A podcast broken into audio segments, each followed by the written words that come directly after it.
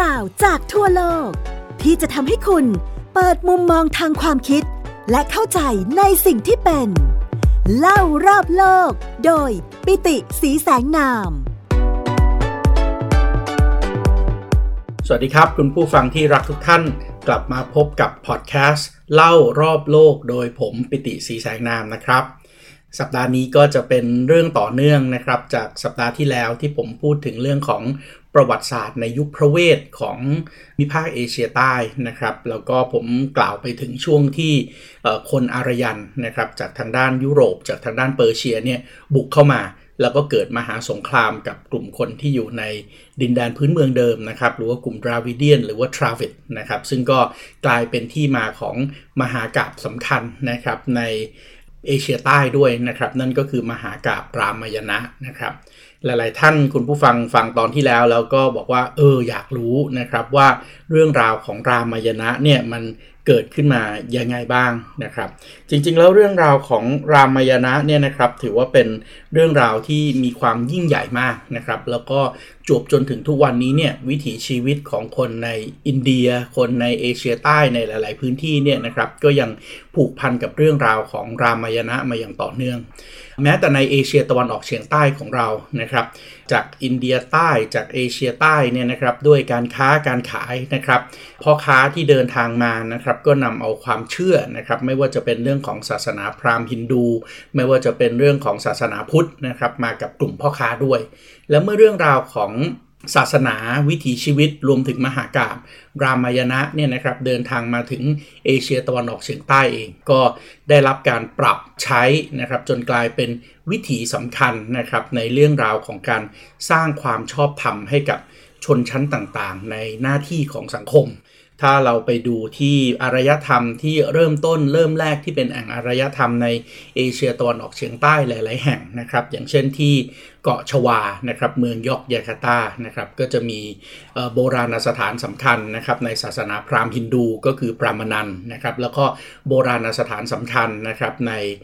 พื้นที่ใกล้ ๆ กันนะครับก็คือโบโรบูดัวนะครับทั้งสองแห่งนี้นะครับก็มีคติความเชื่อทั้งของมหาภารตะนะครับทั้งของรามายณะนะครับแทรกอยู่ในกระบวนการก่อสร้างงานสถาปัตยกรรมนะครับภาพสลักหินนูนต่ำนะครับภาพสลักหินนูนสูง หรือว่าประติมากรรมลอยตัวหลาย ๆ อย่างเนี่ยก็เป็นการพูดถึงเคารพถึงนะครับ เรื่องราวในรามายณะแล้วก็มหากราบมหาภารตะนะครับ โดยเฉพาะการขึ้นมาของคนที่จะเป็นชนชั้นปกครองหลาย ๆ ครั้งเนี่ยก็จะใช้วิธีการที่เอาเรื่องราวของรามายณะเนี่ยเข้ามาผนวกด้วยนะครับ แน่นอนว่าศิลปะจากชวาจากเอเชียใต้เหล่านี้เนี่ย ก็เผยแพร่เข้ามาในภาคพื้นทวีปจากนุสันทารานะครับที่เป็นหมู่เกาะภายนอก สู่สุวรรณภูมิ ซึ่งเป็นดินแดนภายใน คนกลุ่มแรก ๆ ที่นำเอางานสถาปัตยกรรมที่ผนวกไปด้วยความเชื่อเรื่องราวของมหากาบแล้วก็แนวคิดเรื่องของ รามายณะแล้วก็มหาภารตะเข้ามาเนี่ยก็น่าจะเป็นชาวจามปานะครับหรือว่าจามนะครับอาณาจักรจามอาณาจักรจามปาเนี่ยถือว่าเป็นพ่อค้าที่มีความเชี่ยวชาญนะครับในพื้นที่ตรงนี้มากๆเลยนะครับในเอเชียตะวันออกเฉียงใต้แล้วก็ข้ามไปถึงอ่าวเบงกอลด้วยนะครับเราจะเห็นงานสถาปัตยกรรมที่หลงเหลือของพวกจามนะครับจากอดีตนะครับในดินแดนแถบ archipelagos นะครับหรือว่าหมู่เกาะภายนอกนะครับขึ้นมาจนถึงเวียดนามขึ้นมาจนถึงกัมพูชานะครับแล้วก็ศิลปะเหล่านั้นก็ถูกถ่ายทอดเข้ามาในยุคของอังกอร์นะครับอังกอร์ก็คืออาณาจักรนครวัดนครธมนะครับโดยเฉพาะในยุคแรก ๆ ที่ยังเป็นปราสาทที่อยู่ในเขตที่ปัจจุบันนี้เรียกว่าเขตร่อรวย ศิลปะแบบจามปาซึ่งแทรกเรื่องราวของรามายณะก็ยังคงอยู่นะครับมาจนถึงในประเทศไทยเราเองนะครับกลุ่มที่ เป็นคนที่อยู่ทางฝั่งตะวันออกของแม่น้ำเจ้าพยานะครับ ตั้งแต่อาณาจักรละโวลบบุรีนะครับ หรือว่าอโยธยาศรีรามเทพ ก็คืออาณาจักรที่ก่อนการเกิดขึ้นของกรุงศรีอยุธยาเนี่ยก็เอาความเชื่อเรื่องของรามายณะที่พัฒนาต่อมาเป็นเรื่องราวในเอเชียตะวันออกเฉียงใต้ที่เรียกว่ารามเกียรติเนี่ยขึ้นมาใช้เป็นคตินะครับในการที่จะยกตัวเองขึ้นเป็นกษัตริย์ของอาณาจักรที่ยิ่งใหญ่ด้วย รามายณะเอง หรือว่าที่มาประยุกต์เป็นเรื่องราวในประเทศไทยเรื่องรามเกียรติเนี่ยก็เลยกลายเป็นความเชื่อซึ่งต่อยอดมาจนถึงทุกวันนี้ถูกต้องไหมครับ ศิลปะจิตรกรรมฝาผนังที่วัดพระแก้วนะครับพูดเรื่องราวของรามเกียรติ์นะครับวรรณคดีนะครับที่มีการแต่งต่อเนื่องต่อยอดมาตั้งแต่สมัยอยุธยาจนถึงรัตนโกสินทร์เนี่ย ก็ยังคงเล่นเรื่องราวของรามเกียรติ์กันอย่างต่อยอดต่อเนื่องนะครับ โดยเฉพาะศิลปะที่เมื่อก่อนนี้เกิดขึ้นเฉพาะในรั้วในวังของชนชั้นสูง แล้วก็ได้รับการถ่ายทอดมาจากขอมนะครับที่พูดภาษาเขมร แล้วก็เอามาใช้เป็นคำราชาศัพท์ในประเทศไทยหลาย ๆ เรื่องนะครับ อย่างเช่น โขนซึ่งถือเป็นหนึ่งในเครื่องราชูปโภคเนี่ยก็ได้รับวัฒนธรรมจากรามายณะรามเกียรติ์ด้วย ในเอเชียใต้ทุกวันนี้เรื่องของรามายณะก็ยังคงแทรกอยู่ในคติธรรมของคนหลากหลายกลุ่มในเอเชียใต้นะครับ คนหลากหลายกลุ่มในเอเชียใต้เนี่ยเขาไม่ได้บอกว่าเขานับถือศาสนาพราหมณ์ฮินดูนะครับ แต่ว่าเขานับถือพระเจ้า เขานับถือเทพเจ้า แต่ละองค์ที่เขาเชื่อมั่นว่าจะช่วยดลบันดาลให้ชีวิตของเขาชี้นำชีวิตของเขาไปในทิศทางที่ดีขึ้น แล้วเวลาเขานับถือเทพเจ้าเนี่ยเขาไม่ได้นับถือเทพเจ้าองค์หลักอย่างเดียว แต่เขานับถืออวตารของเทพเจ้าด้วยนะครับ แล้วก็หนึ่งในอวตารสำคัญนะครับ ก็คืออวตารที่พระนารายณ์หรือว่าพระวิษณุเนี่ยนะครับลงมาถือกำเนิดเป็นพระรามนะครับ เพราะฉะนั้นคำว่าราม โอมรามเนี่ยใช้เป็นคำที่ใช้ทักทายกันในหมู่คนเอเชียใต้มาอย่างต่อเนื่อง วันนี้อย่างที่คุณผู้ฟังหลาย ๆ คนอยากรู้นะครับ ก็คือหลาย ๆ คนคนไทยเรารู้จักเรื่องราวของรามเกียรติ์ดีนั่นแหละ แต่ ไม่กี่คนนะครับที่จะรู้เรื่องราวของรามายณะว่าเอ๊ะรามายณะกับรามเกียรติ์มันเหมือนมันแตกต่าง มันมีจุดอะไรที่น่าสนใจอย่างไรบ้าง เพราะฉะนั้นเดี๋ยววันนี้เรามาทำความรู้จักรามายณะกันมากยิ่งขึ้นครับ เรื่องราวของรามายณะนะครับ เป็นเรื่องราวที่เริ่มต้นนะครับจาก อย่างที่ผมเล่าให้ฟังนะครับในยุคพระเวทนะครับ มีความเชื่อกันนะครับว่ารามายณะเนี่ยเป็นมหากาบซึ่งมีต้นเรื่องเป็นนิทานที่เล่าสืบต่อกันมายาวนานในหลากหลายพื้นที่ของชมพูทวีป หรือว่าเอเชียใต้ แล้วก็ผู้ที่รวบรวม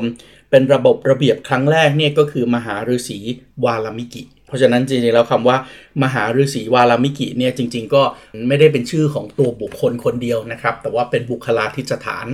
ตั้งขึ้นมาว่าเป็นมหาฤาษีที่ยิ่งใหญ่ แล้วก็รวบรวมภูมิปัญญาต่างๆ ของเหล่าทวยเทพเนี่ยมาบอกกับมนุษย์ ก็เลยเชื่อว่าฤาษีวารามิกิเนี่ยนะครับ ก็พูดถึงเรื่องราวเหล่านี้ แต่งบรรจงรจนาเรื่องราวเหล่านี้รวบรวมมา ตั้งแต่เมื่อประมาณสัก 2,400 ปีมาแล้วนะครับนักวิชาการจำนวนหนึ่งนะครับ เชื่อว่าจริงๆแล้วมหากาบรามายณะเนี่ยมีที่มาจากมหาสงครามระหว่างมนุษย์กับรากสดนะครับที่ แปลความได้ว่ามนุษย์เนี่ยคือฝ่ายอารยันนะครับแล้วก็อีกกลุ่มชาติพันธุ์หนึ่งนะครับ ก็คือกลุ่มของทราวิดมิลขะนะครับหรือว่าทราวิเดียน ซึ่งในเวอร์ชันรามายณะเนี่ยนะครับจะบอกว่าเป็นรากสด รากสดนี่ก็ถือว่าเป็นเป็นอสูร คือแน่นอนนะครับว่าอารยันที่เข้ามาก็ต้องมองว่ารากสดเนี่ยเป็นอสูรชั้นต่ำนะครับมองว่าคนที่อยู่ในพื้นที่เดิม ซึ่งตัวเล็กกว่าแคระแกนกว่านะครับแล้วก็ด้อยกว่าสีผิวเข้มกว่าเนี่ยเป็นรากสดนะครับรากสดนี่ก็ถือว่าเป็นสิ่งมีชีวิตในวรรณคดีในตำนานนะครับ เป็นอสูรชั้นต่ำมีนิสัยดุร้ายนะครับ แล้วก็บางทีถ้ามาถึงเอเชียตะวันออกเฉียงใต้เนี่ยเราก็จะเรียกคนกลุ่มนี้ว่าผีเสื้อนะครับ ผีเสื้ออย่างเช่น ถ้ารากสดอยู่ในป่าก็เป็นผีเสื้อนะครับ ถ้ารากสดไปอยู่ในทะเลนะครับ ก็กลายเป็นผีเสื้อน้ำหรือว่าผีเสื้อสมุทรนะครับ อย่างเช่น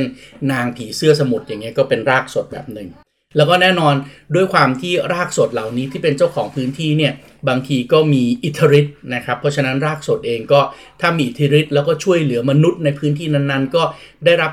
สักการะบูชาให้กลายเป็น เจ้าที่ในพื้นที่ตรงนั้นนะครับ ก็เรียกว่าพระเสื้อเมืองอย่างนี้เป็นต้นนะครับ เพราะฉะนั้นถ้าเกิดเราไปที่ศาลหลักเมืองตรง ใกล้ๆกับวัดพระแก้ว ใกล้ๆกระทรวงกลาโหม ใกล้ๆสนามหลวงเนี่ย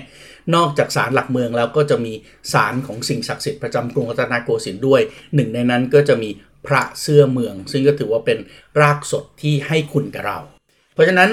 ในเรื่องของรามายณะเนี่ยจะแตกต่างจากรามเกียรติ์ละเห็นไหมฮะในรามเกียรติ์เนี่ยบอกว่ามีคนกับลิง ต่อสู้กับยักษ์ ในขณะที่ในรามายณะเนี่ยบอกว่าคนกับลิงต่อสู้กับลากสด ซึ่งแน่นอนครับคนในที่นี้ในเรื่องของรามายณะก็หมายถึงกลุ่มอินโดอารยัน ซึ่งเดินทางเข้ามาจากเปอร์เซีย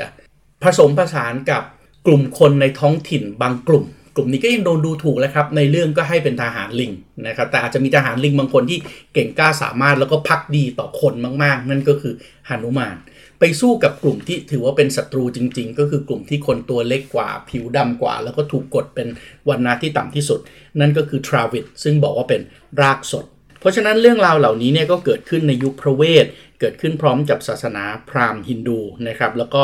กลายเป็นวิถีชีวิตแล้วก็เป็นความเชื่อหลักของคนในเอเชียใต้ตั้งแต่วันนั้นมาจนถึงทุกวันนี้ รามายณะเนี่ยแน่นอนนะครับว่าเกิดขึ้นนะครับ แล้วก็บอกเล่าเรื่องราวกันต่อเนื่องมาเป็นหลายร้อยหลายพันปีแล้ว โดยรามายณะฉบับของวาลามิกิเนี่ยนะครับเป็นบทร้อยกลองประเภทฉันนะครับแล้วก็แต่งเป็น ภาษาสันสกฤตนะครับมีจำนวนสโลกนะครับหรือว่าวิธีการประพันธ์แบบฉันทลักษณ์ของอินเดียเนี่ยนะครับ24,000 สโลก แบ่งออกมาเป็น 7 ภาคหรือว่า 7 กันนะครับได้แก่พาลกันอโยดยากันอารัญญกัน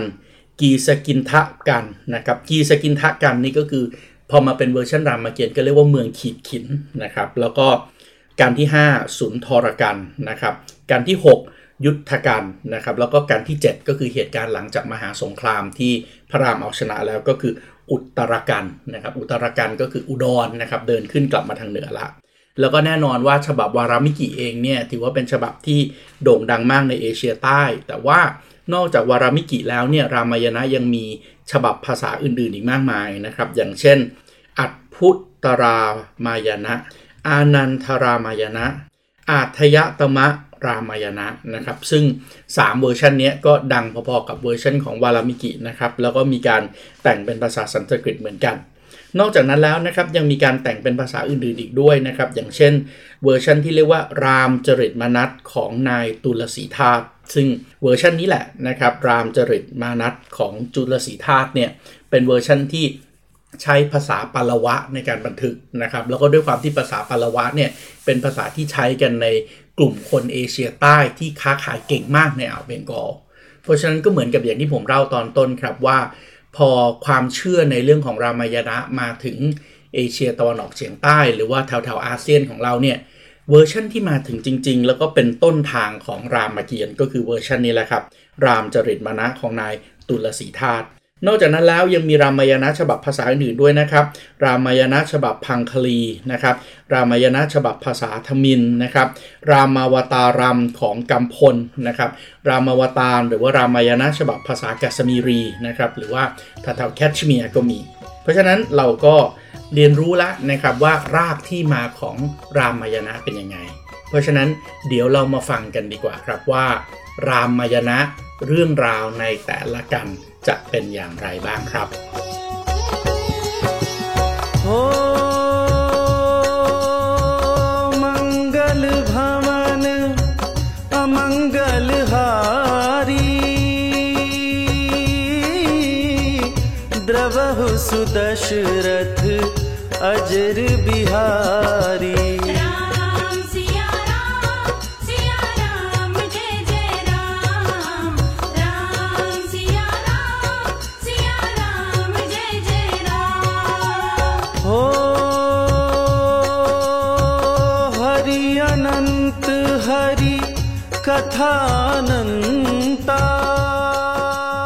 เรื่องราวรามายณะในกันที่1นนะครับ พาลกัน เริ่มต้นจากเท้าทศรถครับ เท้าทศรถเนี่ยเป็นกษัตริย์แห่งกรุงอโยธยานะครับ ปัจจุบันกรุงอยุธยาเท้าทศรถเนี่ยก็อยู่ในเขตรัฐอุตรประเทศของประเทศอินเดียอยุธยาในตอนนั้นนะครับถือว่าเป็นเมืองหลวงนะครับของอาณาจักรโกศล ท้าวทศรถเองเนี่ยมีมเหสี3องค์นะครับก็คือนางเกาสารยา นางกายเกยี และนางสุมิตรานะครับ แต่ว่า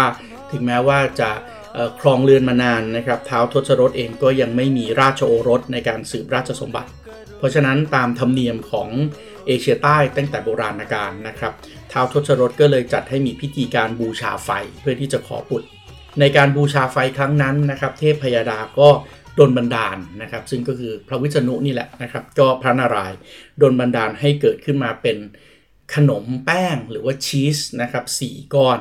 สี่ก้อนเนี้ยนะครับท้าวทศรถที่ได้จากการบูชาไฟ แล้วก็เทพพยาดาส่งมาให้เนี่ยท้าวทศรถก็มอบชีสนะครับหรือว่าขนมทั้ง 4 ก้อนเนี่ยให้กับมเหสีของตัวเอง โดยชิ้นที่มอบให้กับนางเกาสารยา ก็ทำให้นางเกาสารยาตั้งครรภ์แล้วก็คลอดบุตรออกมาเป็นพระราม ส่วนนางกายาเกยีนะครับที่รับเอาขนมหรือว่าชีสชิ้นนี้ไปกินนะครับ ก็คลอดบุตรออกมาเป็นพระพรตนะครับ ในขณะที่นางสุมิตราเนี่ยนะครับได้รับขนมไป 2 ชิ้นนะครับ แล้วก็รับประทานเข้าไปทั้ง 2 ชิ้น ก็เลยเกิดเป็นบุตรที่เป็นโอรสแฝดนะครับ ก็คือพระรักและพระสัตรุก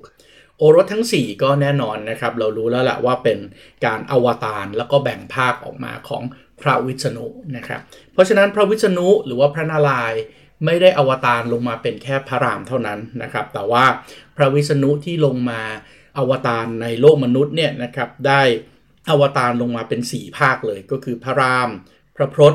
พระรักแล้วก็พระสัตรุกนะครับซึ่งแน่นอนนะครับว่าพระวิษณุเที่ยวนี้อวตารลงมาก็เพื่อที่จะเป็นมนุษย์ แล้วก็ลงมาปราบพญารากสดที่ชื่อว่า ราวนา ตรงนี้ก็เป็นจุดที่แตกต่างกันนะครับ ในรามเกียรติ์ของเราเนี่ยเป็นยักษ์ชื่อว่า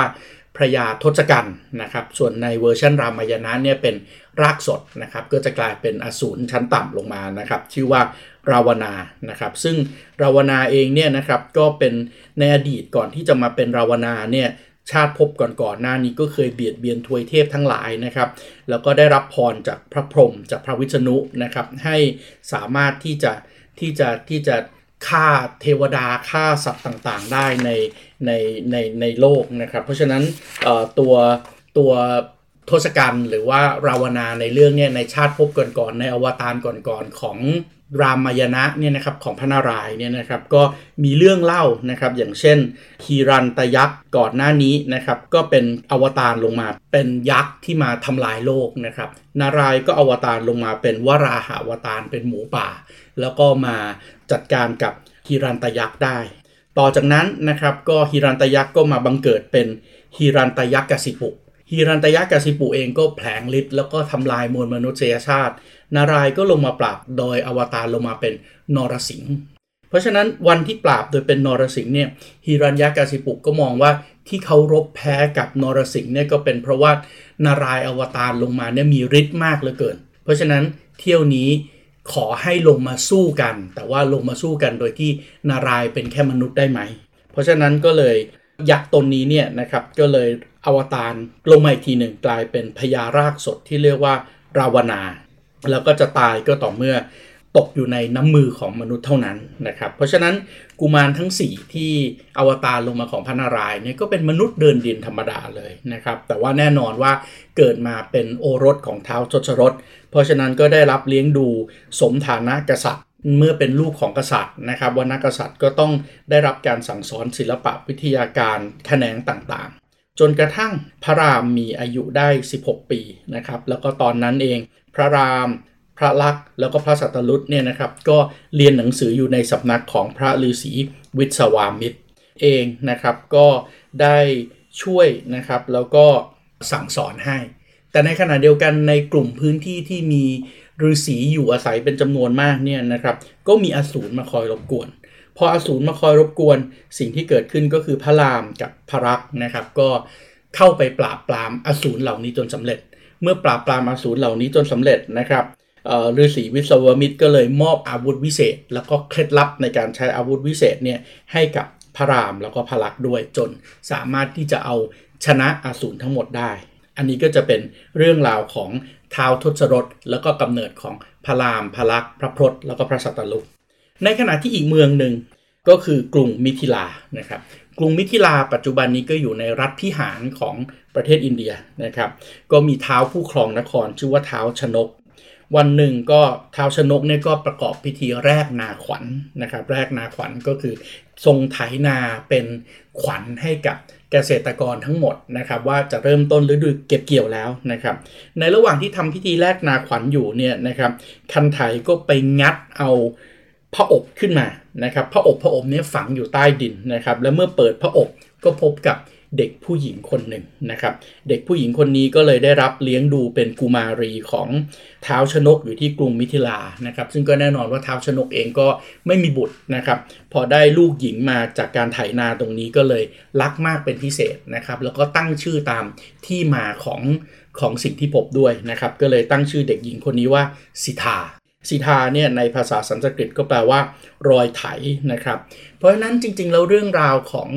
รามายณะเองเนี่ยนะครับมันมีความเกี่ยวข้องเกี่ยวพันอย่างลึกซึ้งนะครับกับภูมิศาสตร์ของของอินเดียด้วยนะครับยกตัวอย่างเช่น แน่นอนครับเอเชียใต้และอินเดียถูกล้อมรอบอยู่ด้วยมหาสมุทรเพราะฉะนั้นเทพเจ้าองค์สำคัญคือเทพเจ้าที่สิงสถิตอยู่ในมหาสมุทรอย่างเช่น พระนารายณ์หรือว่าพระพิษณุก็ออกมาอวตารเป็นพระรามแล้วก็พี่น้องทั้ง4ในขณะที่ พระพรหมเองนะครับดูแลแผ่นดินอยู่นะครับ เพราะฉะนั้นแผ่นดินเองก็มีความศักดิ์สิทธิ์ภรรยาของพระวิษณุเองนะครับ ก็มาอวตารเป็นสีทาก็ได้รับความช่วยเหลือเกื้อกูลจากพระพรหมที่ดูแลแผ่นดิน หรือพระวิษณุเองนะครับในที่สุดก็จะได้แต่งงานกับสีทาแล้วก็จะมีเรื่องราวของเทพเจ้าต่างๆ เรื่องของเทพเจ้าแห่งไฟ เทพเจ้าแห่งลมนะครับ เช่นเดียวกันกับพระอินทร์แล้วก็อีกคนหนึ่งซึ่งสำคัญมากๆเลยก็คือพระศิวะ พระศิวะเองก็ลงมาอวตารเดี๋ยวก็จะเล่าให้ฟังต่อว่าเขาอวตารเป็นใครแต่ว่าพระศิวะนี่คือเทพเจ้าแห่งขุนเขา ซึ่งก็อยู่ทางตอนบนของภาคพื้นทวีปนะครับนางสีทาเองที่อยู่ที่กรุงมิถิลาเองเนี่ยนะครับในรัฐพิหารปัจจุบันก็เติบโตขึ้นเป็นผู้หญิงที่สวยงามนะครับมีเสน่ห์อย่างยิ่งไม่สามารถที่จะหาใครเทียบได้ เพราะฉะนั้นพอถึงอายุพอสมควรที่จะจัดการมีคู่ได้เนี่ยท้าวชนกก็จัดพิธีสยุมพร พิธีสยุมพรก็คือการที่ท้าวทศรถก็เป่าร้องไปทั่วทุกทิศทางเลยครับ ให้เจ้าชายในวันณะกษัตริย์ ซึ่งเป็นวันณะเดียวกันจากทั่วทุกภูมิภาคเนี่ยเดินทางเข้ามาเพื่อที่จะมาแข่งขันกันทำ mission อะไรสักอย่าง ถ้าสามารถทำ mission ได้สำเร็จก็จะได้รับนางสีดาไปเป็นภรรยา โดยการแข่งขันครั้งนี้เนี่ยท้าวชนกเองนะครับ ก็จัดให้มีการแข่งขันยกมหาธนูกับปีละ นะครับซึ่งมหาธนูกับปีละเนี่ยเป็นมหาธนูเป็นธนูซึ่งคล้ายๆ ธนูที่มีอานุภาพรุนแรงสามารถที่จะฆ่าล้างอสูรต่างๆ ได้นะครับเป็นธนูศักดิ์สิทธิ์ซึ่งเท้าชนกเองเนี่ยบรรพบุรุษของเท้าชนกได้รับมาจากพระศิวะ อย่างที่ผมบอกครับว่าพระศิวะก็คือเทพพยดาแห่งขุนเขาถูกต้องไหมครับ ก็ประทานพรมาให้กับ ต้นทางของเท้าวชนกด้วยนะครับ โดยเท้าวชนกเนี่ยก็มีเงื่อนไขตั้งไว้นะครับว่า ใครก็ตามที่สามารถยกมหาธนูกปีละได้นะครับ ก็จะได้นางสีทาไปครอง เพราะฉะนั้นพระฤาษีวิศวามิตรเองก็เห็นแล้วแหละว่าลูกศิษย์รักของตนก็คือพระลักษณ์กับพระรามเองเนี่ยก็อายุน่าจะต้องออกเรือนแล้วนะครับ ก็เลยแนะนำให้พระรามกับพระรักษ์เนี่ยเดินทางไปที่กรุงมิถิลา แล้วก็เข้าร่วมพิธีสยุมพร ซึ่งแน่นอนครับ เจ้าชายจากทุกพื้นที่ยกมหาธนูกับปีละเท่าไหร่ก็ยกไม่ขึ้น แต่เนื่องจากพระรามเป็นองค์อวตารของพระวิษณุถูกต้องไหมครับ เพราะฉะนั้นพระวิษณุกับพระศิวะเองก็ถือเป็นมหาเทพที่คงจะอยู่ด้วยกันบนสวรรค์รู้จักกันดีอยู่แล้วนะครับดังนั้นพระรามก็ยกมหาธนูกับปีละได้เพียงผู้เดียวเท่านั้นยังไม่พอครับยังโชว์พาวเวอร์ด้วยโดยการโค้งโก่งคันธนู เพื่อที่จะยิงธนูจนกระทั่งธนูกับปีละเนี่ยหักลง เพราะต้องอย่าลืมนะครับว่ารามายณะเนี่ยอยู่ในวัยสนุกนิกาย ในยุคหลังๆ เวลาแต่งกันเนี่ยมันก็จะมีการแบบกักกักการแบบพยายามที่จะบอกเป็นในนิดๆว่าพระวิษณุเนี่ยเหนือกว่าพระศิวะนะนะครับเพราะฉะนั้นถ้าเป็นธนูของพระศิวะ พระวิษณุอวตารมามาโกงคันธนูปุ๊บธนูก็ต้องหักเพราะว่าพระวิษณุมีพลังมากกว่า เพราะฉะนั้นพิธีอภิเษกของพระรามกับนางสีดาก็เลยเกิดขึ้น พร้อม ๆ กันนั้นนะครับ กลุ่มของราชโอรสของท้าวทศรถอีก 3 องค์นะครับ นั่นก็คือพระราม พระรักพระพรตพระสัตรุกนะครับ ก็เลยได้แต่งงานกับราชธิดา แล้วก็ราชนดาองค์อื่น ๆ ของท้าวชนกนะครับ แล้วก็ท้าวชนกกับอโยธยา ซึ่งก็เป็นมหาอำนาจตอนนั้นก็เลยกลายเป็นสองรัฐที่มีความใกล้ชิดกัน อโยธยาอยู่ที่อุตรประเทศปัจจุบันนี้นะครับ ในขณะที่มิถิลาอยู่ที่พิหาร ซึ่งช่วงนั้นเองเนี่ยถ้าถ้าเราเอาตามประวัติศาสตร์จริงๆนะครับพื้นที่ตรงนี้ก็จะเป็นพื้นที่ของมหาอาณาจักรที่เรียกว่าแคว้นมคตหรือว่ามคทะนะครับซึ่งมคตหรือว่ามคทะเนี่ยก็จะเป็นมหาอำนาจหนึ่งใน 16 มหาชนบทใหญ่ ถ้าเราเรียนในประวัติศาสตร์พระพุทธศาสนาเนี่ยเราก็รู้แล้วแหละว่ามคตนี่เองนะครับโดยพระเจ้าอโชกาหรือว่าอโศกมหาราช ในที่สุดก็จะสามารถรวบรวมดินแดนที่ปัจจุบันนี้เป็น อินเดียได้เป็นปึกแผ่น โดยเฉพาะอินเดียทางตอนเหนือ ตั้งแต่บังกลาเทศอินเดียแล้วก็ปากีสถานเข้าด้วยกัน แล้วก็เริ่มเผยแผ่ความเชื่อหลักของรัฐนั้นนะครับก็คือความเชื่อในเรื่องของพระพุทธศาสนา และพระพุทธศาสนาเองก็ขจรกระจายออกไปทั่วทุกทิศทุกทางนะครับมาเราก็จะเห็นแล้วแหละว่าเรื่องราวที่เกิดขึ้นตรงนี้เป็นเรื่องราวที่เกิดขึ้นในพื้นที่ที่เป็นพื้นที่สำคัญในทางประวัติศาสตร์ของเอเชียใต้ด้วย สำหรับกัณฑ์แรกนะครับที่เรียกว่าพาลกัณฑ์นะครับ เนื้อหาก็จบตรงนี้นะครับ ตอนนี้ท้าวทศรถนะครับ แห่งอโยธยานะครับ กับท้าวชนก แห่งกรุงมิถิลาก็เป็นพันธมิตรกันแล้ว เพราะฉะนั้นเรื่องราวจะเป็นยังไงต่อ ติดตามกันได้ในพอดแคสต์เล่ารอบโลกโดยปิติ ศรีแสงนาม ใน episode ต่อไปครับ ซึ่งเราจะอัปโหลด episode ใหม่ ๆ ทุกครั้งนะครับในทุกๆวันอังคารของ ทุกสัปดาห์นะครับ สามารถติดตามได้ทาง Thai PBS Podcast นะครับ จะดูเป็นเว็บไซต์ก็ได้ หรือจะโหลดแอปพลิเคชันก็ได้นะครับไทย PBS Podcast สำหรับวันนี้เรื่องราวของมหารามายณะ จบไว้ที่กัณฑ์แรกครับกัณฑ์แรกมีชื่อว่าพาลกัณฑ์ สัปดาห์หน้าเรามาต่อกันที่ 2 ครับอโยดยากันสำหรับวันนี้ผมปิติศรีแสงนามขอลาไปก่อน สวัสดีครับ ติดตามรับฟังรายการ เล่ารอบโลก ได้ทางเว็บไซต์และแอปพลิเคชันไทย PBS Podcast และติดตามความเคลื่อนไหวรายการได้ที่ สื่อสังคมออนไลน์ไทย PBS Podcast ทั้ง Facebook Instagram YouTube และ Twitter